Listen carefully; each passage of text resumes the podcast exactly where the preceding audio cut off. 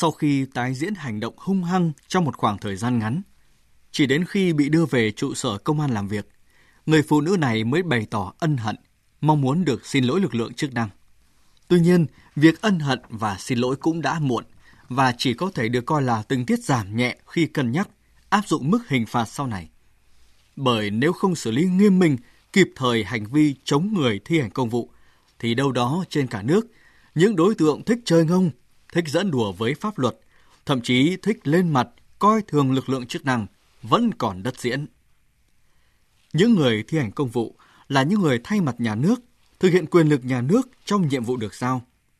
Tỏ thái độ ngông cuồng hay coi thường, có lời nói xúc phạm người thi hành công vụ là xúc phạm đến quyền lực nhà nước, có hành vi chống người thi hành công vụ là chống lại nhà nước.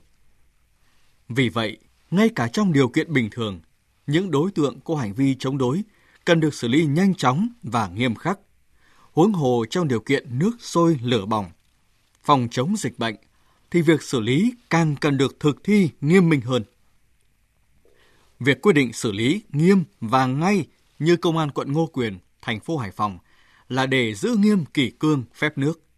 Đặc biệt là để răn đe những ai cố tình đi ngược lại với cuộc chiến chống giặc COVID-19, đi ngược lại quyền được bảo vệ tính mạng, sức khỏe của mỗi người trong bối cảnh hiện nay. Trên thực tế, tính từ những ngày đầu chống dịch đến nay,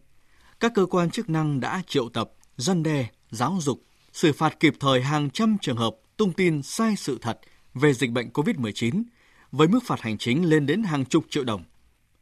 Xử lý nghiêm và ngay kể cả những cán bộ lơ là chống dịch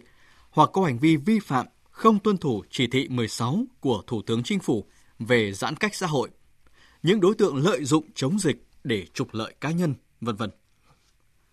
Dư luận cũng mong muốn cơ quan chức năng thường xuyên kiểm tra, xử lý kịp thời những ai không chấp hành khai báo y tế, trốn tránh cách ly, thông tin sai sự thật hoặc không tuân thủ việc giãn cách xã hội trong thời điểm chống dịch như chống giặc hiện nay.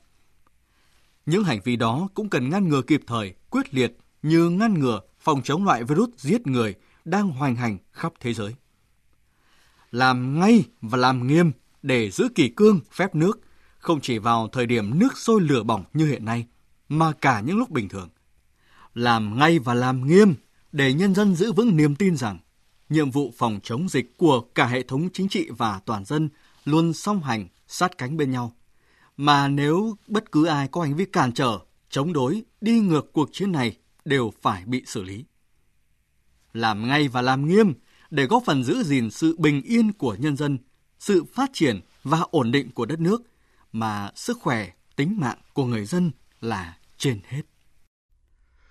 Vừa rồi là bình luận của biên tập viên Đài Tiếng Nói Việt Nam nhan đề xử lý nghiêm và ngay, giữ kỷ cương, góp phần chống dịch. Quan giọng đọc của phát thanh viên Thành Tuấn